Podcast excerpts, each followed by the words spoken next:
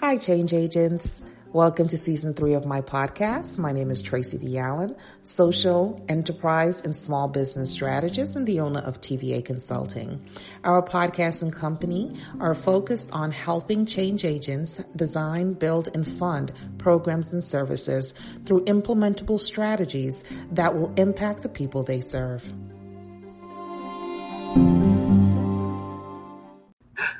Everyone, welcome back to another episode of Mission um, Impact series with Ty and Tracy. And today we're talking about um, who's your client, right? So your client is more than just a person, a human being. That client has uh, a lot of different psychographic and demographic um, identifiers that determine whether or not they're truly the ideal client for you or they're just someone who you're going to be developing into your ideal client if they're in the target audience realm. So, that is what we're going to be talking about today. We're going to give you some tips and pointers on how to figure out who's your client. My name is Tracy V. Allen. I'm the owner of TVA Consulting Group, where I help social entrepreneurs and social enterprises and small business to design, build, and fund their social and um, ventures, maximizing their revenue and impacting their communities.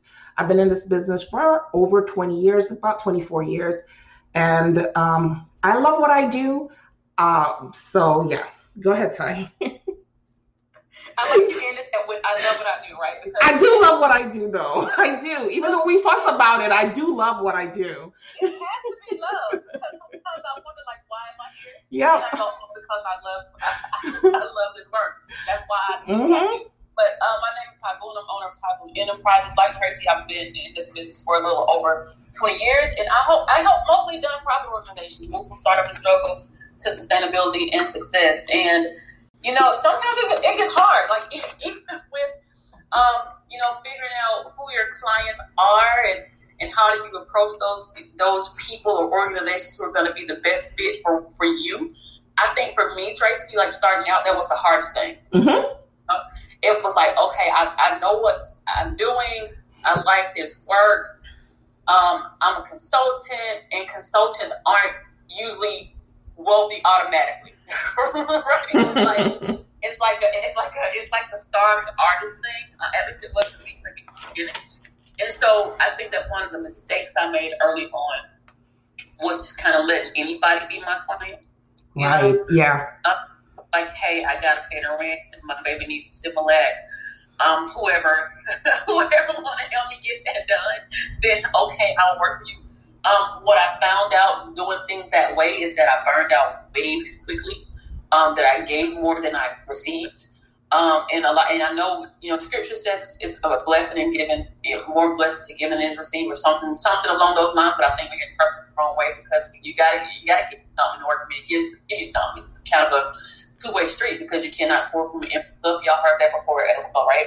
Yeah. Um, I, that um, as I've grown in my business, I've been better able to identify folk who I like to work with, those people who make an organization that make me feel good um, when I work. Even though everything's not perfect and there's going to be some stuff um, that happens, but creating a client avatar that has all the things that I like. And Tracy said, because I love what I do. So people or organizations who can get me because sometimes I just talk kind of crazy. And if folk don't get that, I'll drive them away, right? Because sometimes I'm just like real straightforward and like, okay, this is that. Um, there are some people who are ready to hear what I have to say. There are other people who are like, oh, you just have to do it that way. Um, for those people who aren't really ready, then those aren't my people. So being able to identify who your tribe is and those people who really get you and who are open to receiving what it is, you know, the way that you have to give it. Also, um, you know, in your work, when I work with nonprofit organizations and nonprofit organizations serve clients, those people who are your priority population, having to understand why you are even choosing that particular population to serve. What is it? And a lot of times in nonprofits, you know, we start with the passion of it. Oh, I'm passionate about this group, so I think I'm going to serve in this group. And then you kind of find out that your passion burns out. I wrote a, I wrote a, a, a blog some years ago Um, it was called "The Thrill Is Gone." And y'all probably know somebody sings that song. I can't remember who the artist is that sings that. "The Thrill Is Gone." But it was about starting a nonprofit organization from passion and initially being just excited that you're serving people that you said you thought you needed to serve, but then getting into the work of it and realizing, hey, this is more work than I signed up for, or even getting into your for-profit business saying, hey, I'm serving these people, but something's not right. I'm not happy. I'm not being fulfilled. I'm not charging good enough. I'm still starving. On, you know, they repossessed my car, and now I'm not happy about this anymore. And so, being able to, to look at that and, and knowing when it's just a thrill, and knowing when you're in it for the long haul because if you're in it for the long haul, you're going to have to work and you're going to have to make some changes and you're going to have to let some clients go in order to get your best clients, the ones that work best for you. Right. So same thing. When I started my business, I wanted to serve everybody. But there's a saying that says if you want to serve everybody, you're serving no one, right? Because you can't service everybody. Everyone is not for you and you're not for everybody. Um, I tend to want clients that are a lot like myself, right? Clients who are go getters and clients who want to be successful. I want to be successful. I want clients that want to be successful. I don't want clients that I constantly have to run down to give me things that I need to help them to build their businesses. So for me, taking the time to put a client avatar together was imperative to the success of my business. Niching down exactly who my client is, what that client does um, for a living, how that client would look, how that client would operate um, even how much disposable income that client has, because sometimes we're ashamed to ask for money or put money um, at the forefront of what we do. But at the end of the day, that is how business owners make business. It's a money making situation. So you have to be very clear about your personal goals to identify who your ideal client is. What is it that you want to do in your business that you love to do that and these are the clients that you're trying to attract for instance, when Ty and I work together, Ty doesn't like to do business plans, right? So if Ty gets a client who likes business plans, who wants to do business plans, uh, she will refer that client over to me and then I give her a referral fee, right? Um, sometimes I don't like to do grant writing. Sometimes she doesn't like to do grant writing, but she's in a grant writing mood and I have a client that you know has a grant that needs to be written, I'll do the same thing. I will refer it to her because you know she's taking on grant clients at that time and vice versa but knowing exactly what type of clients you want what um, that client um, clients ultimate objectives are going to be and how you can best work with that client is going to change your life i've had clients where when i was taking on just any and anybody who would literally make me sit at my desk and cry right? Because I'm it's not crying because I've got an argument with the client. I'm just so frustrated with having to work with that particular client because that person was not my ideal client. I have turned down client opportunities that were $20,000. And that's because I knew that the headache of working with that particular client is just more than the money is worth. Money is, like I said, yes, you got to put money at the forefront, but money still isn't everything. Your peace of mind and the operating of your business is way bigger than that. That is why it is so important that you create that client avatar, right? Know who your ideal client is so that when that person and you have that discovery call and you're talking with that person, you know in that 15 minute session whether or not that person is someone that you can work with. So, you know, have even if you're the type of person like Ty and I basically have diarrhea of the mouth, right? So we start talking, and then we're giving out all of the strategies in this little short time. So, one of the things that I had to do to combat that was to create question, a questionnaire, right? That I would have in front of me and I would lead the conversation because I needed to figure out certain things within that 15 minute call to determine whether or not we were going to move forward. That's why it's called a discovery session right mm-hmm. i know who my client avatar is i know the the demographic and the psychographic information of who i want to work with and then i have the questions that go along with that person's avatar to determine whether or not I actually want to work with that client, or if that client is even maybe the client is a great client, but does that client fit my business model?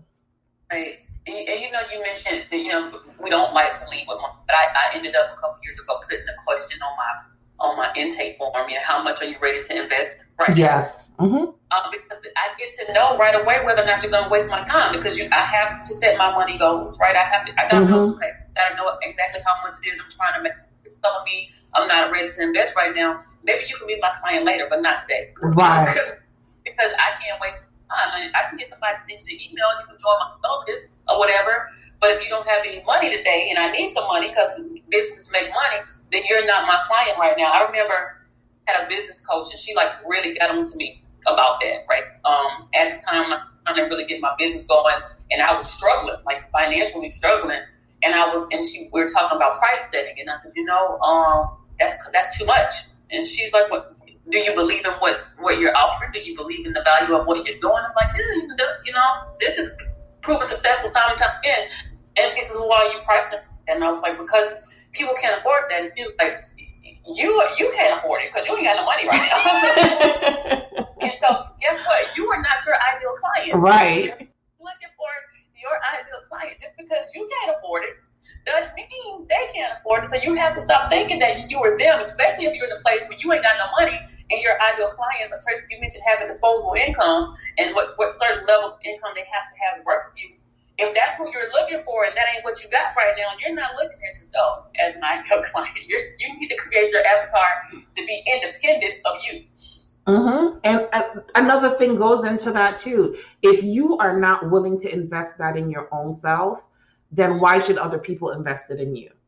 Mm-hmm. Right? So if you see a program or service out there that you absolutely need to take your business to the next level, and let's say it's $5,000, and you're like, oh my God, that's too expensive. I'm not paying for that. Right? You can't now turn around and have a course or a program or a service for $5,000 because you're not willing to invest that that in your own growth and education. So why should someone else turn around and invest it in you?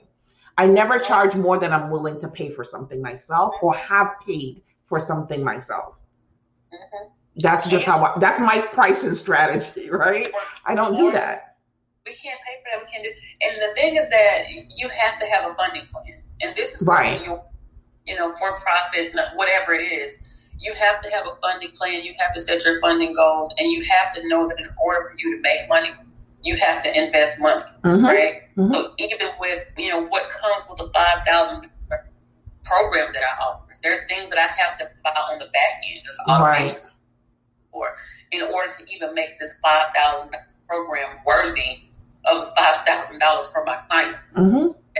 And if I can't, if I'm thinking, okay, well, I'm not going to invest in, it, I'm not going to do that, it makes no sense to charge somebody five thousand dollars to do, the do a, a half foot job because that's what's going to happen. right. And it all comes back down to who's your client. You have to know who your client is in order to have a pricing strategy, to have a funding strategy. You we're not telling you to count your because I know another thing that a lot of people do when it comes to pricing and who's their client, they're always like, my ideal client does not, and there's a difference between I'm going all over the place, but there's a difference between a target audience and your ideal client.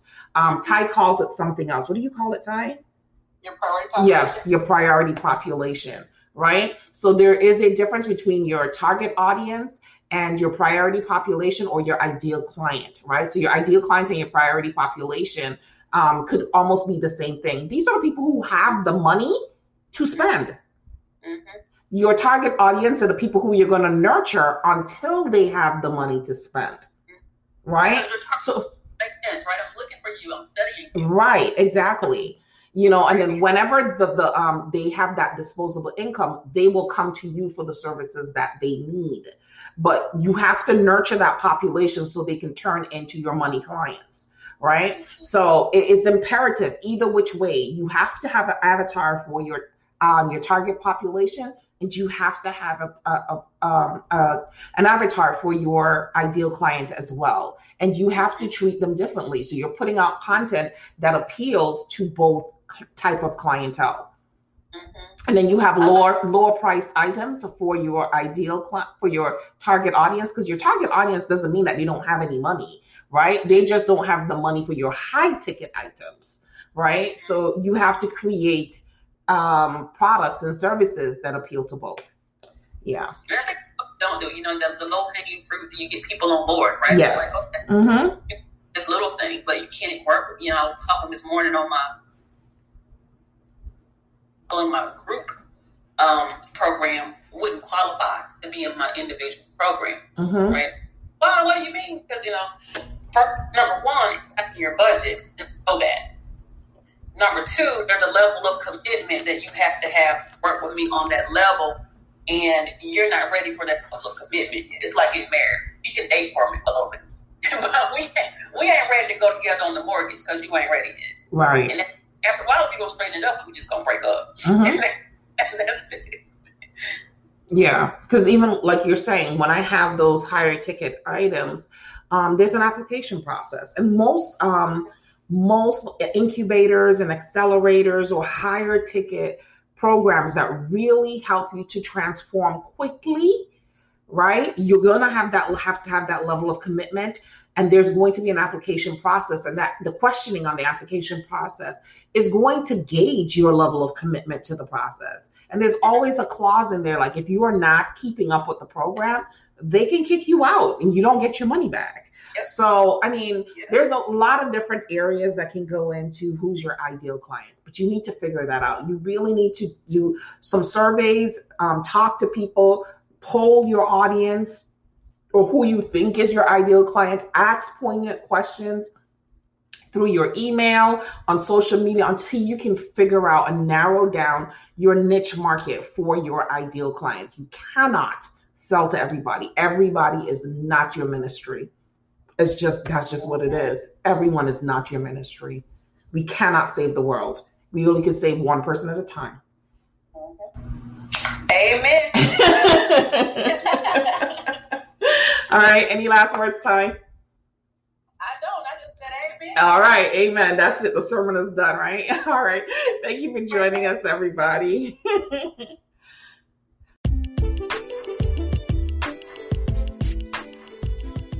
okay, change agents.